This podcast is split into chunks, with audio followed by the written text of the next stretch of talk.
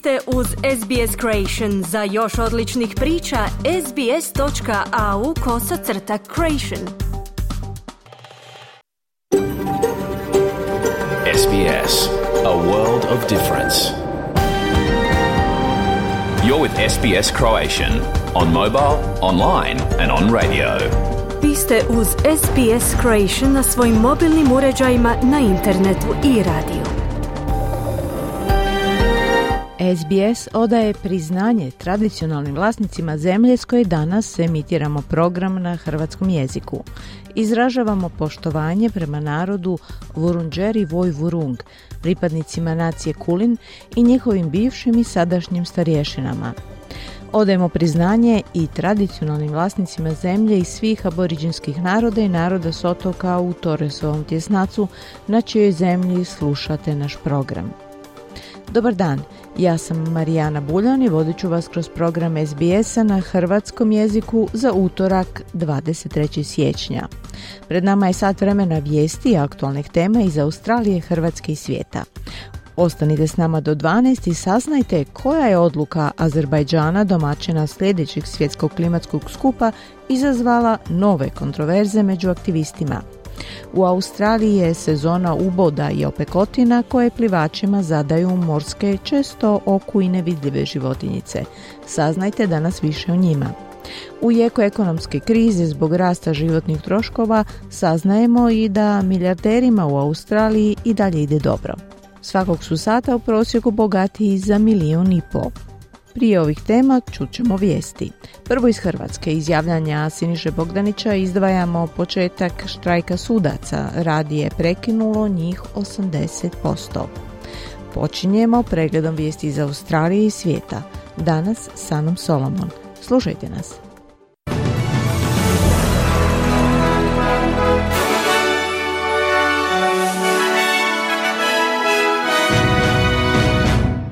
Današnjim vijestima poslušajte. Izrael Hamasu ponudio dvomjesečnu pauzu u sukobima u zamjenu za oslobađanje talaca. Stanovnici sjevernog Queenslanda upozoreni da se pripreme na ciklon treće kategorije i pred saveznim kabinetom će danas biti predstavljene najavljene promjene u trećoj fazi smanjenja poreza prema prijedlogu savezne vlade.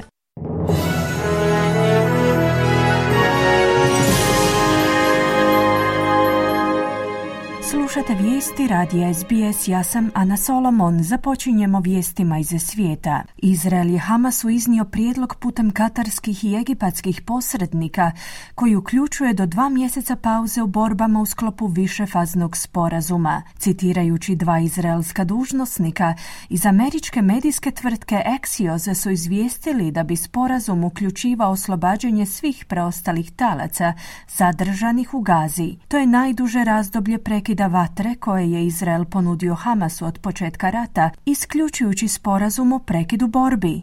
Izraelski dužnosnici su kazali da čekaju na Hamasov odgovor naglasivši da su oprezno optimistični u pogledu postizanja napretka u narednim danima. Kako navode, u prvoj fazi će biti oslobođene žene, muškarci stariji od 30 godina i taoci koji se nalaze u kritičnom zdravstvenom stanju. Više od 130 talaca je još uvijek zadržano na području pojasa Gaze. Ozlijeđeni palestinci preplavljuju prenapučenu bolnicu Naseru kan Junisu dok Izrael nastavlja svoje udare na grad u kojemu su se sklonile stotine tisuća raseljenih ljudi. U Ministarstvu zdravstva na području pojasa Gaze kažu da su Izraelci ubili najmanje 178 palestinaca u posljednja 24 sata, opisavši to razdoblje jednim od najsmrtonosnijih od početka sukoba. Izraelski dužnosnici su optužili Hamasove militante da djeluju iz bolnice Naser, što tamošnje osoblje opovrgava. Iz medicinske humanitarne organizacije Liječnici bez granica upozoravaju da je bolnica Naser inače jedna od rijetkih preostalih funkcionalnih bolnica na rubu kolapsa. Ljudi također pokapaju svoje mrtve rođake u dvorištu bolnice, navodeći da je zbog opsade preopasno doći do groblja. Raseljena palestinka Marijem Abu Halib strahuje za svoju majku, braću i sestre u Kan Yunisu. This is the seventh time I get displaced, or maybe even more. Ovo je sedmi put da sam raseljena, opetovano mučenje, nigdje nije sigurno, nema sigurnog mjesta, sve je laž, kazala je Halib. U Ministarstvu zdravstva s područja pojasa Gaze kažu da je najmanje 25 tisuća palestinaca ubijeno od početka rata, no taj broj je vjerojatno puno veći, budući da je mnoštvo njih još uvijek zatrpano ispod ruševina. U međuvremenu palestinski ministar vanjskih poslova je zatražio od ministara Europske unije na sastanku u Briselu da pozovu na prekite vatre u Gazi. Rijad al-Maliki je tom prilikom također pozvao 27 država članica da osude izraelskog premijera Benjamina Netanyahua koji je odbacio dvodržavno rješenje za Palestinu i Izrael. Every day that we, are, we show hesitancy people are being killed, innocent people are being killed, children and, and, and women and elderly. Prilikom svakog oklijevanja ubijaju se nevini ljudi, djeca, žene i starci. To je nepodnošljivo i neprihvatljivo. Život palestinaca je doista važan i ne možemo prihvatiti da se životi palestinske djece tretiraju manje vrijednima u odnosu na živote djece drugdje u svijetu, istaknuo je Al-Maliki. Visoki predstavnik Europske unije za vanjsku politiku Josef Borel je uputio kritike na račun izraelskog odbijanja dvodržavnog rješenja i pozvao ministre Europske unije da razmotre sankcije protiv Netanjahua i drugih koji blokiraju mirovne planove. Slušate vijesti radija SBS, nastavljamo vijestima iz zemlje. Stanovnici sjevernog Queenslanda su upozoreni da se trebaju pripremiti na mogućnost da do 72 sata nemaju pristup velikim trgovačkim centrima i prometnicama, dok se tropski ciklon Kirili obrušava na tu saveznu državu. Iza tamošnje vatrogasne službe i službe za zaštitu i spašavanje kažu da još ima vremena za pripremu, budući da iz Zavoda za meteorologiju upozoravaju da će se vremenski sustav koji se razvija nad koraljnim morem danas navečer ili sutra u srijedu 24. siječnja vjerojatno obrušiti na obalu kao ciklon treće kategorije. Zamjenik povjerenika Shane Chalopy je za emisiju ABC News Breakfast izjavio da bi žitelji koji žive na području od Kensa pa sve do Whitsundaysa i McKaya trebali biti na oprezu. Use the next 48 hours to 72 hours to prepare yourself and your family uh, for a potential cyclone crossing and flooding event after. Iskoristite sljedećih 48 do 72 sata kako biste se pripremili za potencijalni prijelaz ciklona i poplavu koja bi nakon toga mogla uslijediti. Možete poduzeti neke jednostavne radnje, odnosno možete se pobrinuti da je vaš spremnik goriva na automobilu pun, da imate dovoljno hrane u kući za razdoblje od 72 sata. Svjesni smo toga da je u ovakvim slučajevima moguće da protekne 72 sata prije no što hitne službe dođu do vas. Provjerite imate li dovoljno punjača za baterije svojih mobitela.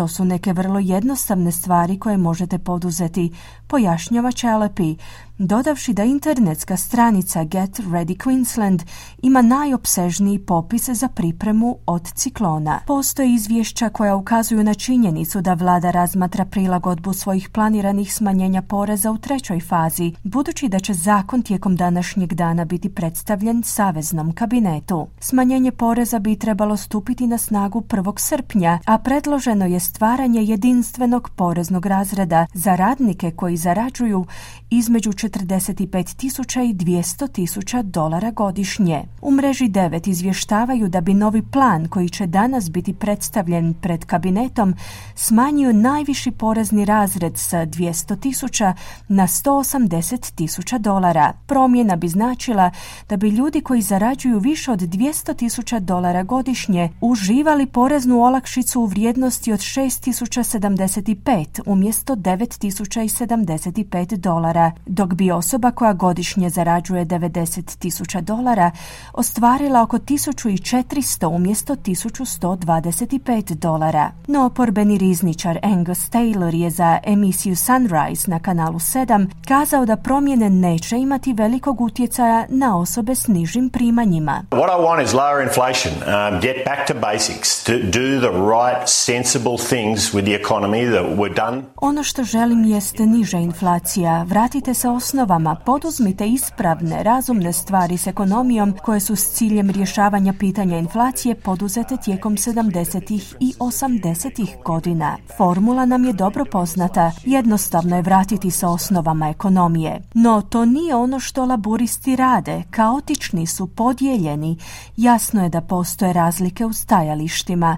Mogli smo ovo odraditi prošle godine, no jasno je da imamo rastresenog premijera, naglašava Taylor. Poslovne skupine su izrazile potporu prijedlogu povećanja broja tjedana ponuđenih u okviru programa plaćenog roditeljskog dopusta. Savezna vlada je prošle godine uvela zakon kojim bi se svake godine program produljio za dva tjedna, dosegnuvši sredinom 2026. godine ukupno 26 tjedana. Broj tjedana rezerviranih za svakog roditelja će se u pokušaju postizanja ravnopravne podjele brige i kućanskih obaveza povećati na četiri tjedna, pri čemu će oba roditelja od 2026. biti u mogućnosti istovremeno uzeti četiri slobodna tjedna. Iz australske industrijske skupine i australske gospodarske komore su dali naslutiti da će pred parlamentarnom istragom o navedenom zakonu kazati da će taj potez pomoći u rješavanju problema s nedostatkom kvalificiranih radnika te povećati sudjelovanje radnika na tržištu rada. No iz organizacije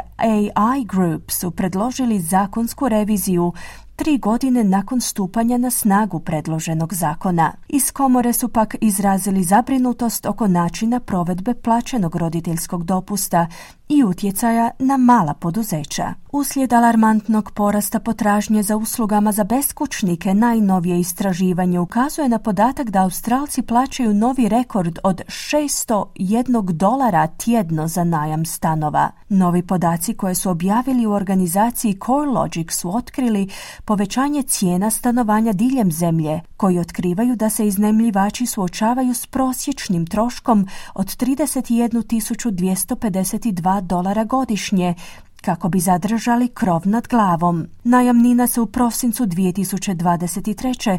povećala za prosječnih 164 dolara na 601 dolar tjedno, što je povećanje u odnosu na 437 dolara tjedno u kolovozu 2020. Sydney je izlistan kao najskuplji grad za iznajmljivanje.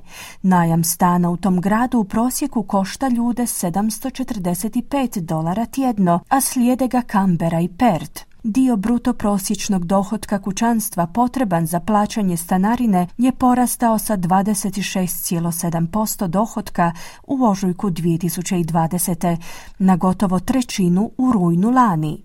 Iz organizacije Homelessness Australia su pozvali premijera Anthony Albanizija da u sklopu razmatranja mjera za smanjenje pritisaka na životne troškove podrži ljude koji si ne mogu priuštiti privatni smještaj.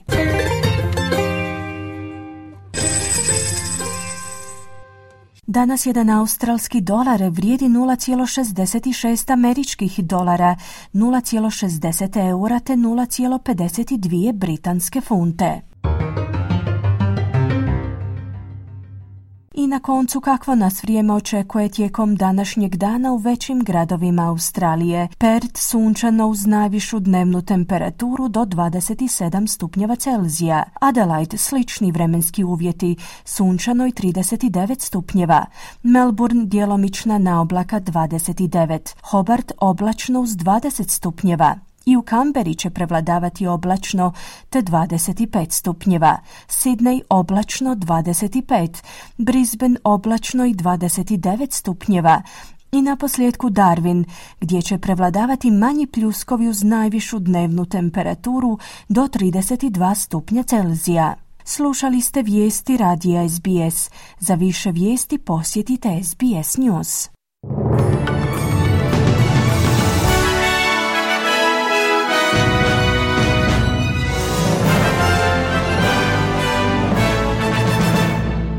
SBS na hrvatskom, ja sam Marijana Buljan. Slijede vijesti iz Hrvatske. Počeo je bijeli štrajk. Sudačka udruga kaže da se odazvalo više od 80% sudaca, ministar pravosuđa, da je otkazano samo 22% ročišta. Vlada je predstavila nove koeficijente za plaće državnih i javnih službenika.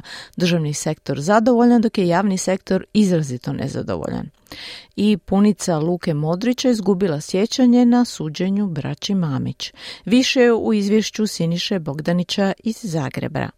U danu iza nas počeo je bijeli štrajk sudaca. Udruga hrvatskih sudaca ranije izvijestila da kreću s novim ciklusom mjera upozorenja navodeći da su sudske stranke o tome obavještene, ali da su otvoreni za nastavak razgovora s vladom. Mjerama se pridružila i udruga hrvatskih državno odvjetničkih dužnosnika koja nije sudjelovala u prošlogodišnjem sudačkom bijelom štrajku. Tako se u sljedeća dva tjedna do petka drugog veljače ili do postizanja dogovora oko plaća pravosudnih dužnosnika odgađaju sve radnje u prvostupanjskim i drugostupanjskim sudskim postupcima, osim u hitnim predmetima u kojima bi mogla nastupiti nenadoknadiva šteta. Suci i državni odvjetnici traže donošenje zakona o plaći i materijalnim pravima pravosudnih dužnosnika koji će, osim sada ponuđenog dijela materijalnih prava, u potpunosti urediti plaće i druga materijalna prava pravosudnih dužnosnika sukladno postignutim standardima u državama članicama Europske unije. Udruga hrvatskih sudaca objavila je da se bijelom štrajku odazvalo više od 80% sudaca, dok ministar Malenica napominje da je efekt štrajka sudaca 22% otkazanih ročišta. Poslušajte prvo ministra Ivana Malenicu pa glasnogovornicu druge sudaca Ivanu Bilušić koja je govorila za javni radio. Ja ne znam odakle podatak da je 80% sudaca u štrajku, dakle mi imamo podatak iz sustava ESPIS da je samo 22% u odnosu na običajnu brojku ročišta otkazano. E, ja pozdravljam prije svega odluku sudaca koji su odradili ročišta koji rade nevezano i za upute udruge hrvatskih sudaca. Podaci koji se upisuju u ESPIS mogu biti pravodobno upisani, a i ne moraju biti pravodobno upisani, međutim kroz ogranke smo pitali suce koji su se izjasnili da su mjerama i tako smo došli do ovih podataka. Mi doista vjerujemo našim sucima kako su se izjasnili, a druga je stvar kompjuterski računalni program. Mi smo otvoreni za razgovore, naravno da ne pristajemo na ultimatume i ucijene. Dakle, mi smo njima ponudili ono što su oni tražili, to su materijalna prava i dva put su ih prošli tjedan odbili. Mi smo otvoreni u svakom trenutku za sastanak, za razgovor sa izvršnom vlašću, tako da očekujemo nastavak. Kakvo je onda stvarno stanje na sudovima? Glasnogovornica Osječkog suda Vanda Horvat za javni radio, Dinko Mešin sa Splitskog županijskog suda, te glasnogovornik Riječkog županijskog suda Duško Abramović. Oko 70% provodi mjere upozorenja, znači taj bijeli štrajk. Na način da se rade zapravo samo hitne stvari i one u kojima bi mogla nastati nenadoknadiva šteta, to svaki sudac procjenjuje u svom predmetu. Prvi stupanj županijskog suda u Splitu i suci istrage nisu u štrajku, tako da oni suci koji rade sa strankama rade normalno i nema nikakvih posljedica za stranke. Što se pak tiče civilnog parničnog odjela, tu će suci postupati prema svom nahođenju, odnosno ocjeni što je hitne naravi. Imam podatak evo da je u stalnoj službi u Krku danas odgođeno oko 62% ročišta, a u sjedištu suda u Crikvenici svega 15%. Kao što smo to jučer najavili, predstavnici vlade predstavili su sindikatima uredbe o koeficijentima za plaće javnih i državnih službenika. Paket povećanja koeficijenata vrijedan je 880 milijuna eura. Iz vlade ističu da je cilj reforme jednaka plaća za jednak rad, te da će plaće za ožujak u prosjeku rasti za oko 13,5%. Sutra će sindikati dobiti i službenu verziju uredbi s popisom svih radnih mjesta i koeficijentima. U roku od 15 dana trebaju vladi poslati svoje mišljenje koje nije obvezujuće kod donošenja novih uredbi. Sindikati državnih službi zadovoljni su s predloženim, dok su predstavnici sindikata javnog sektora izrazito nezadovoljni onim što je vlada ponudila, te će s članstvom razgovarati što i kako dalje. Glavni tajnik nezavisnog sindikata znanosti i visokog obrazovanja Matija Kroflin kaže. Situacija se razlikuje od sektora do sektora. Vjerojatno neki kolege imaju neke druge postotke na umu. Mi smo tražili konkretno za znanost i visoko obrazovanje da naše prosječno povećanje bude u razini od 20%. Vlada je predložila za naš sustav 11. S druge strane, čelnici sindikata u državnim službama Dubravko Jagić iz sindikata policije i Zdravko Lončar iz nezavisnog sindikata MUPA ocijenili su da su zadovoljni s postignutim u suradnji s vladom. Nakon Lončara poslušajte i ministra unutarnjih poslova Davora Božinovića. Zato što je to revolucija u politici plaća u Republici Hrvatskoj, znači zakon koji nudi mogućnost napredovanja za bilo kojeg službenika bez upliva drugih samo temeljem svoga rada. Činjenica je, i to je ono što je bitno, da svima plaće rastu, otprilike 35%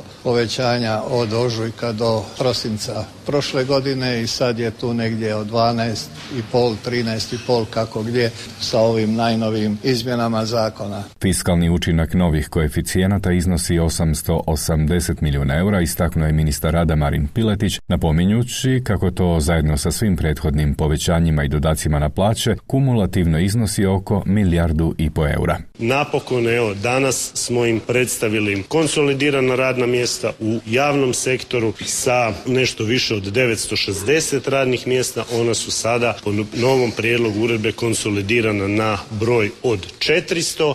Baš kao nogometaš Luka Modrić i njegova punica izgubila je sjećanje kada se radi o nastavku suđenja braći Mamić i ostalima za izvlačenje novca iz Dinama. Naime, bivša voditeljica klubskog računovodstva Vesna Jurajić kazala je da nema saznanja da je klub imao inozemni račun, kao ni o gotovinskim isplatama igračima i djelatnicima kluba. U svom iskazu na Osječkom županijskom sudu Jurajić je kazala da dok je ona bila voditeljica računovodstva od 1996. do 2008. godine su se plaćanja igračima i djelatnicima uobičajeno obavljali preko računa. Ističe da je kao voditeljica računovodstva bila prisutna sjednicama Skupštine kluba, ali ne i sjednicama upravnog i nadzornog odbora, a koliko se sjeća na sjednicama Skupštine nikada se nije spominjao inozemni račun kluba. Iako je izjavila da joj nogometni klub Dinamo nije ništa isplaćivao u gotovini, odvjetnik Zdravka Mamića Filip Glavaš predočio joj je isplatnicu iz 2007. godine na iznos od 1980 kuna, a Jurajć je potvrdila da je na isplatnici njezin potpis, ali da je na to zaboravila. Također se ne sjeća je li bilo gotovinskih isplata prema drugim zaposlenicima kluba.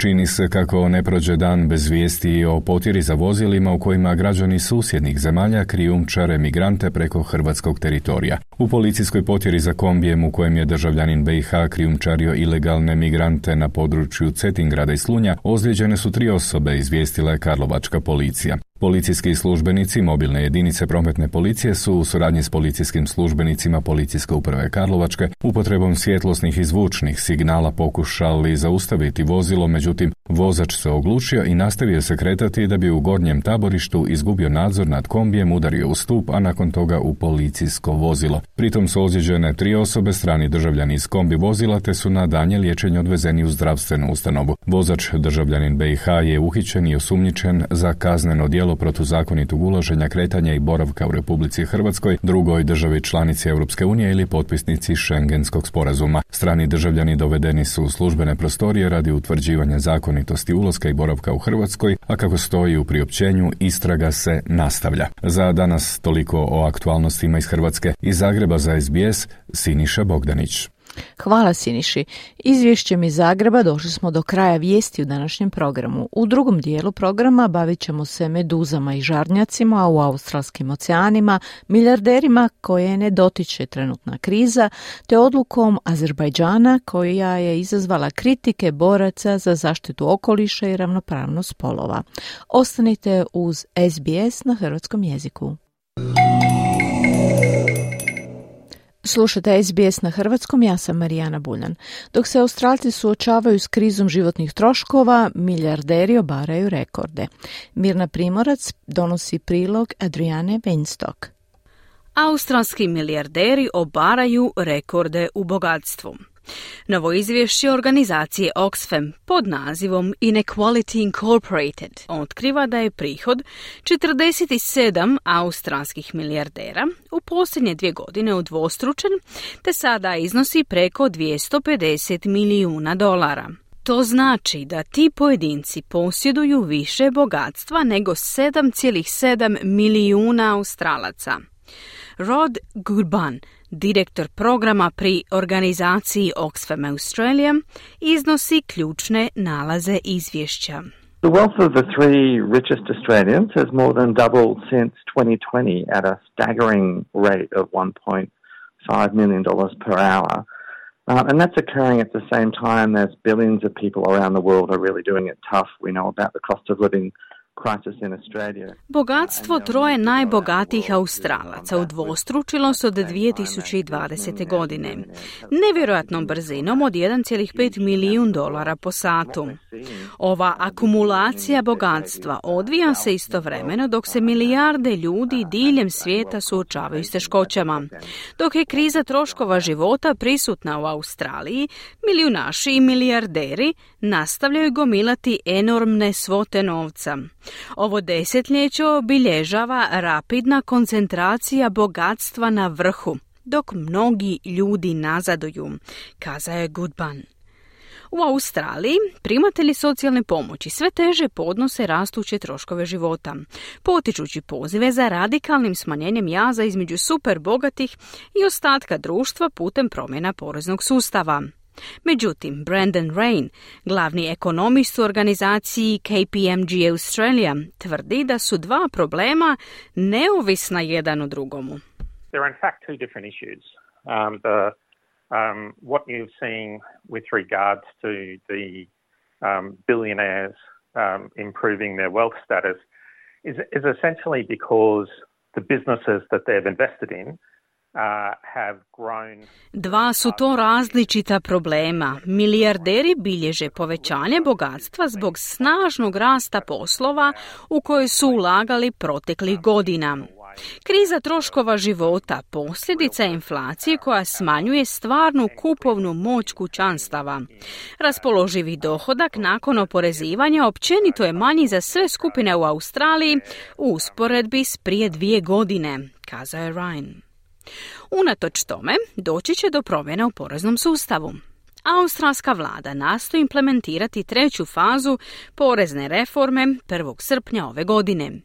Mjerom će se ukinuti porezni razred od 37% i smanjiti stopa poreza s 32,5% na 30% za sve radnike s primanjima između 45.000 i 200.000 dolara.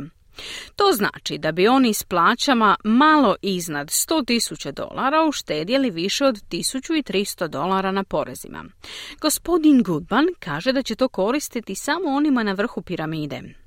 Well, statutory tax cuts will really benefit those at the top end the most. We know that people who earn over $180,000 a year will be the, the biggest winners from the stage three tax cuts. They'll get about $9,000 extra. Smanjenja poreza u trećoj fazi najviše će koristiti onima na vrhu. Osobe koje zarađuju preko 180 tisuća dolara godišnje bit će najveći dobitnici s dodatnih 9 tisuća dolara. To dugoročno znači gubitak potencijalnih milijardi dolara kroz jedno cijelo desetljeće, dodao je Goodban. On zagovara bolje oporezivanje bogatstva kao učinkovitiji način smanjenja nejednakosti. Taxing big fortunes uh, would definitely help raise additional money. So we argue for a wealth tax for millionaires and billionaires. And if we taxed millionaires and billionaires' wealth at just 2 to 5%, Um, uh, Oporezivanje velikih bogatstava moglo bi prikupiti dodatnih 33 milijarde dolara godišnje. Sredstva bi se mogla usmjeriti na izgradnju socijalnih stanova i podršku međunarodnim programima razvoja. Ukidanje subvencija za fosilna goriva i trajni porez na dobit od nepredviđene dobiti velikih korporacija također su prijedlozi, dodaje Goodman. Unatoč tome, premijer Anthony Albanese tvrdi da nema namjere ponovnog razmatranja smanjenja poreza u trećoj fazi porezne reforme.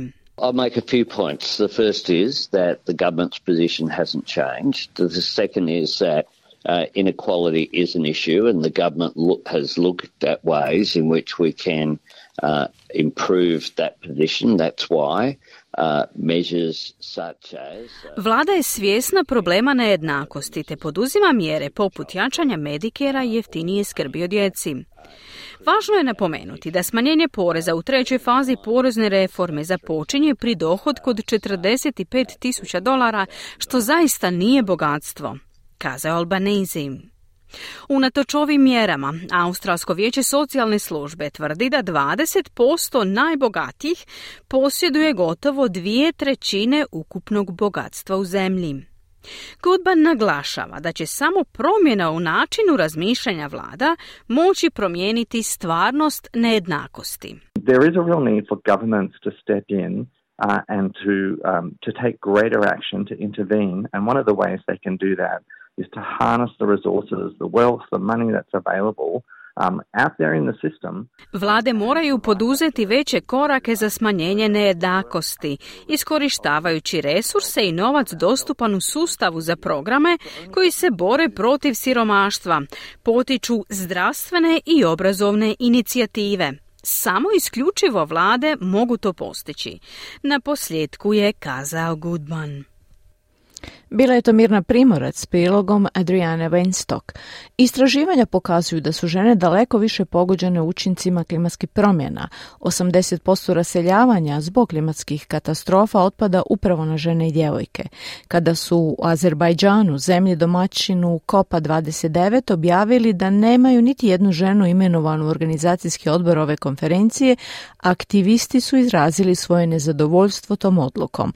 Prilog Sidney Lang pripremila je je Ana Solomon.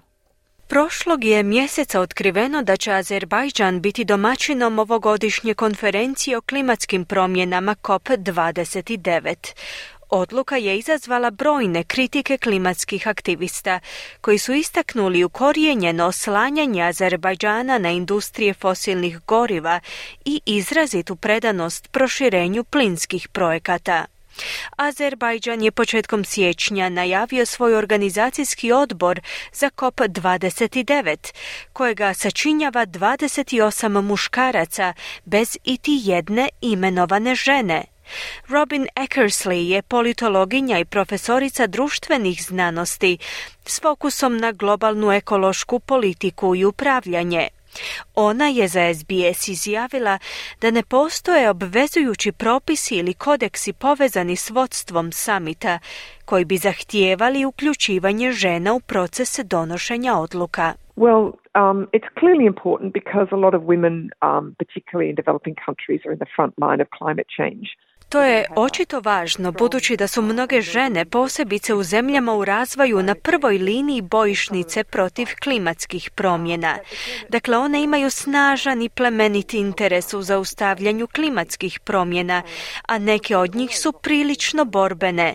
No to uvijek ovisi o političkoj kulturi države koja je izabrana za domaćina i naravno na kopu uvijek vlada prisutnost mnogobrojnih nevladinih organizacija.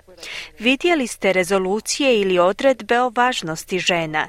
Tipično se one pojavljuju u uvodnim dijelovima kopa, gdje na neki način pokušavaju umiriti zagovornike kimanjem glavom, ali one obično ne sudjeluju u procesu donošenja odluka, kazala je Eckersley. Uloga žena u klimatskom vodstvu je na prethodnim samitima prepoznata kao ključna, budući da rezultati istraživanja upućuju na činjenicu da će zemlje koje imaju uvrštene žene na vodećim pozicijama vjerojatnije ratificirati međunarodne sporazume o zaštiti okoliša. U tek 24 od ukupno njih 29 samita imenovani predsjednici su bili muškarci. Primjera radi na lanjskoj konferenciji COP28 u Ujedinjenim Arapskim Emiratima 63% organizacijskog odbora su sačinjavale žene.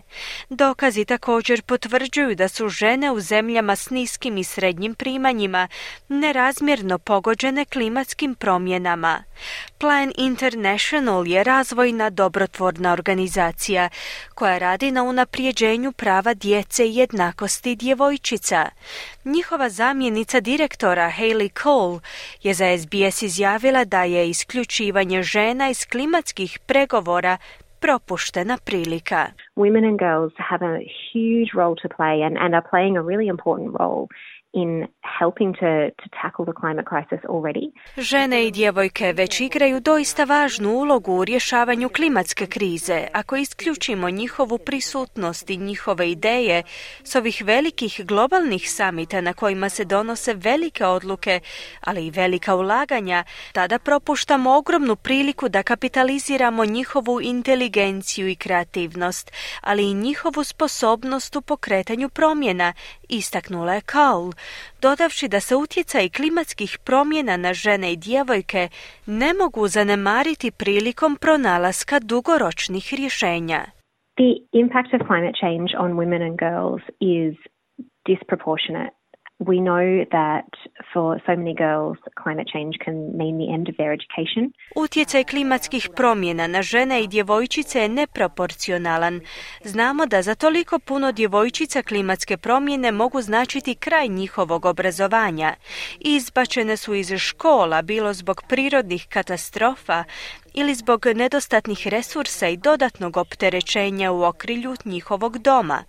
U situacijama kada hrana uslijed posljedica klimatskih utjecaja postane rijetka, djevojke često jedu posljednje i jedu manje od ostalih članova obitelji. U situacijama s manjkom resursa rodno uvjetovano nasilje i dječji brakovi rastu velikom brzinom.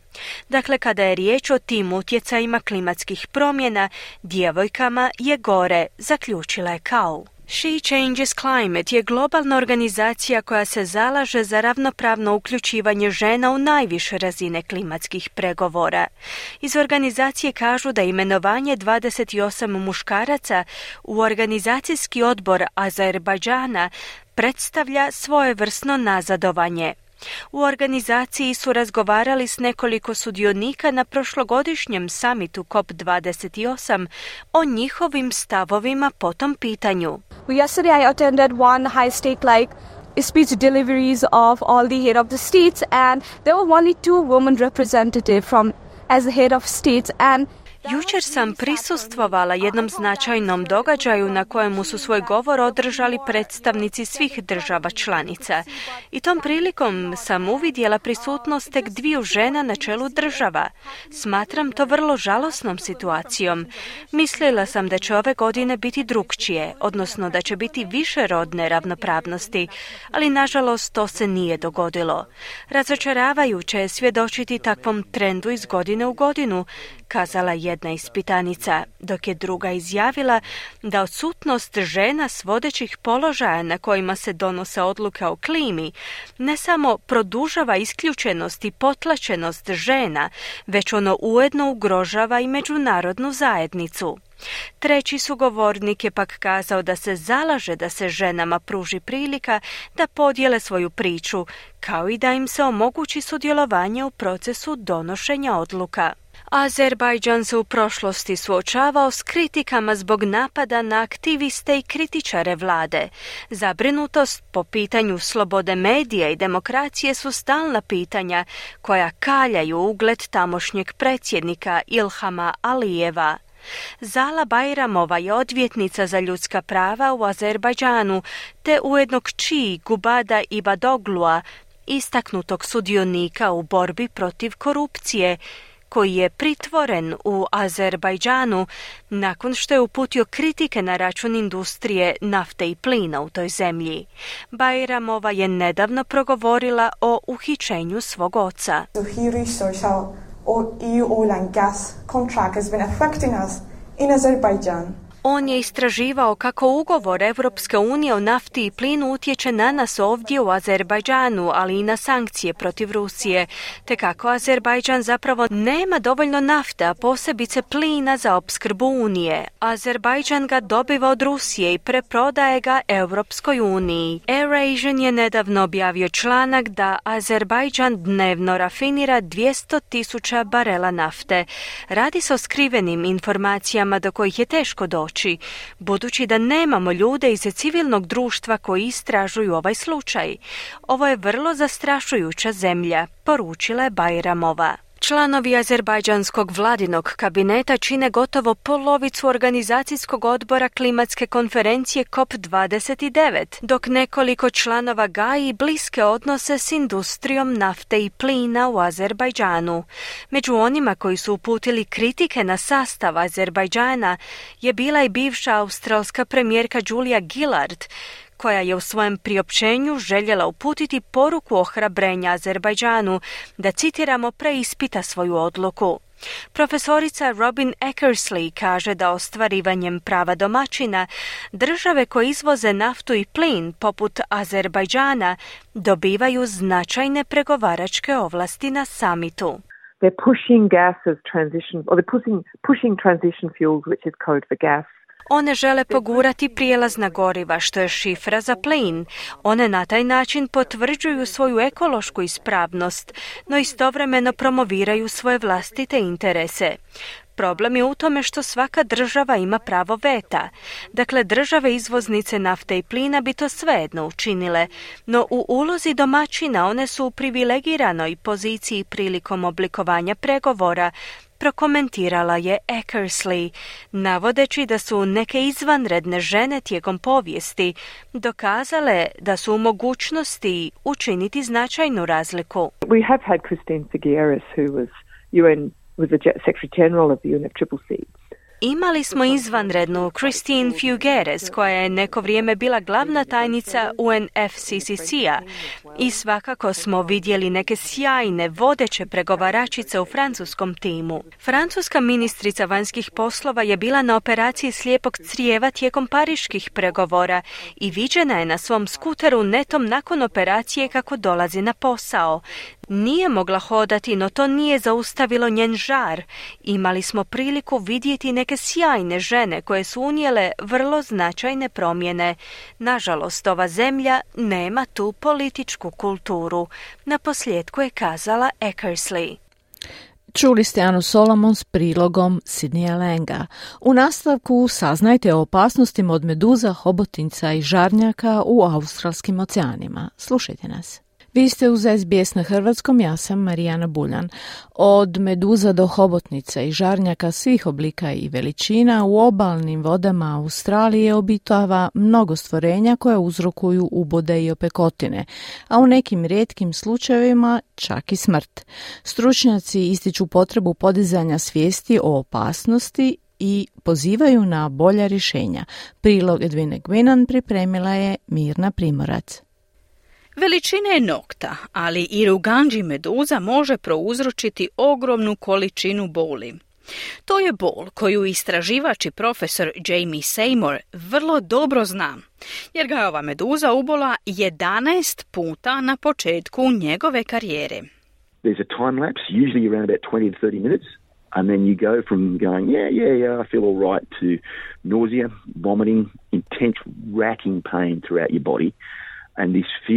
Postoji vremenski okvir od oko 20 do 30 minuta u kojemu prijeđete iz da, osjećam se dobro, na mučninu, povraćanje, intenzivnu, rastuću bol u cijelom tijelu.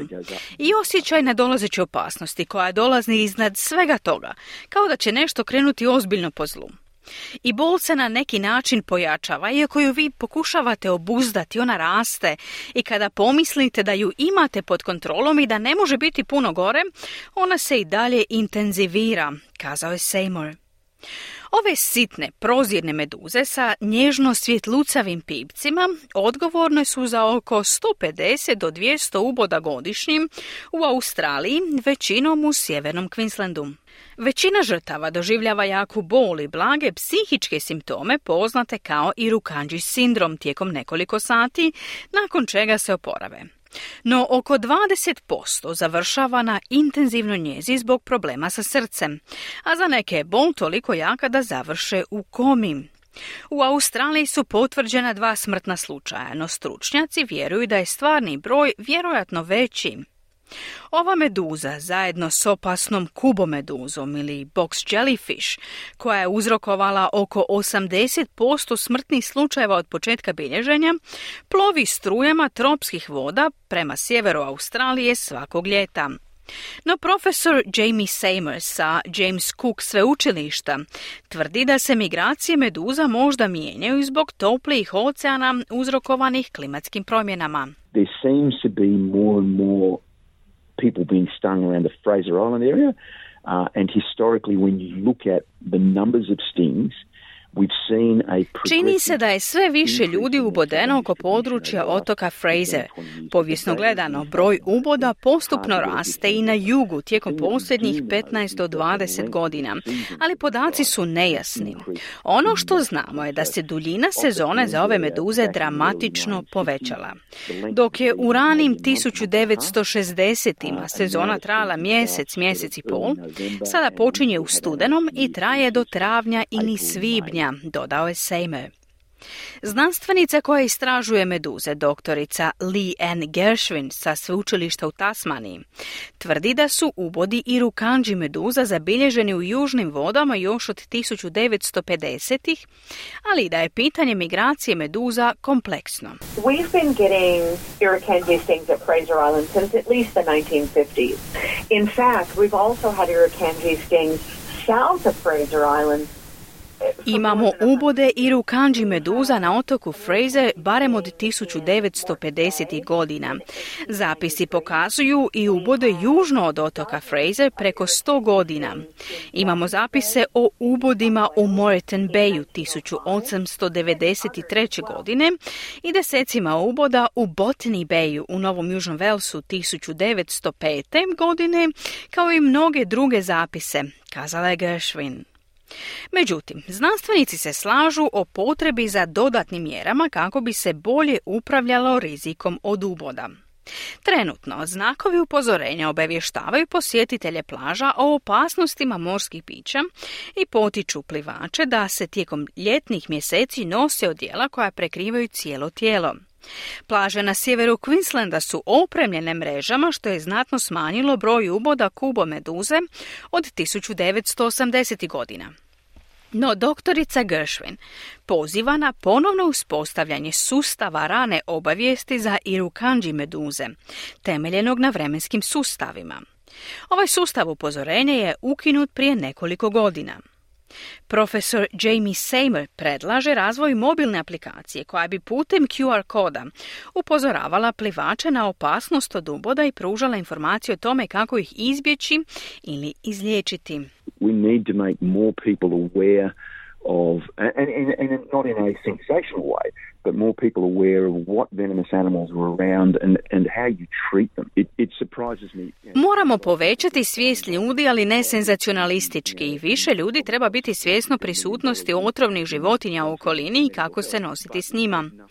Uvijek me iznenađuje što 200 ljudi godišnje bude ubodeno meduzama, što nas košta 10 do 15 milijuna dolara u Queenslandu za medicinsku pomoć, a nemamo timove za brzu reakciju poput recimo timova za napade krokodila, dodao je Seymour.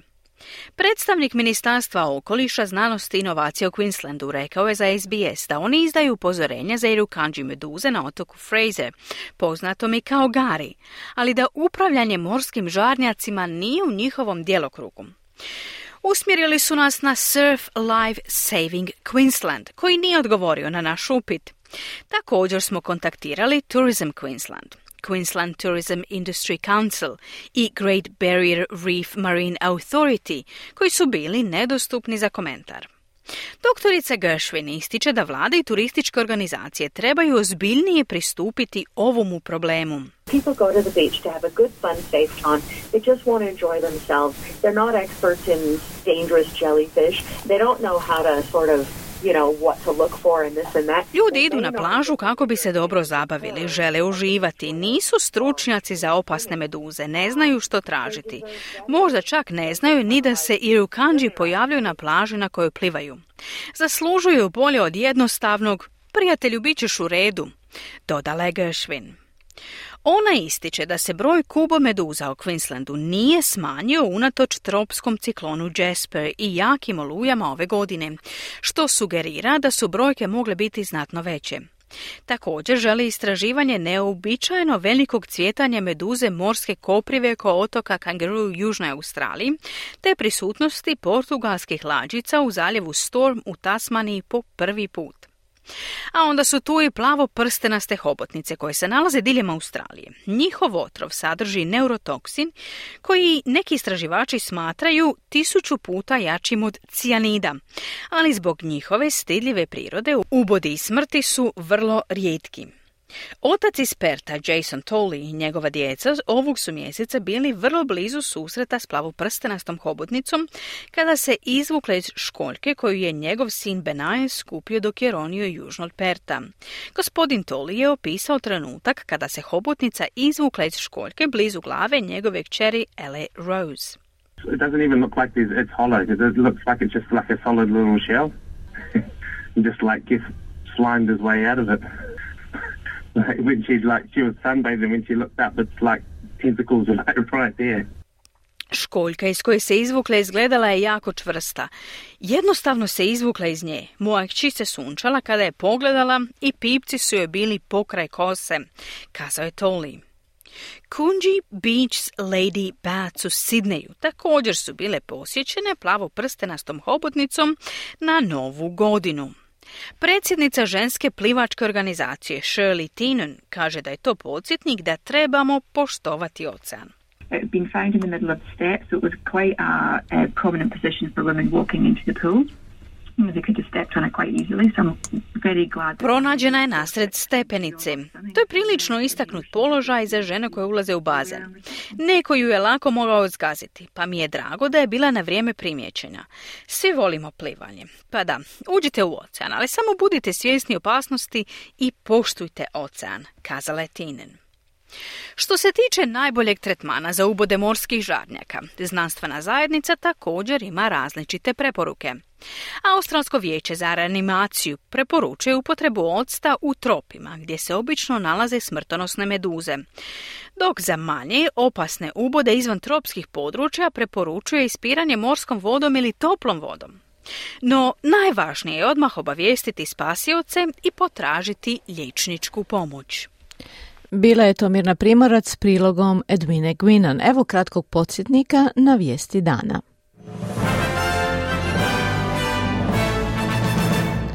Izrael Hamasu ponudio dvomjesečnu pauzu u sukobu za zamjenu za oslobađanje talaca.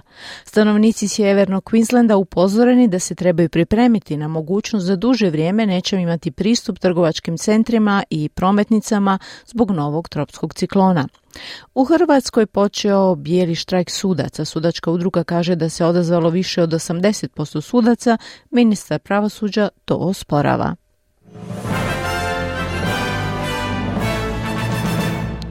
Slušali ste program sbs na hrvatskom jeziku. Hvala na pozornosti. S vama je danas bila Marijana Buljan. Slušajte nas opet u četvrtak u 11 sati. Želim vam ugodan dan i do slušanja. Želite čuti još ovakvih tema? Slušajte nas na Apple Podcast, Google Podcast, Spotify ili gdje god vi nalazite podcaste.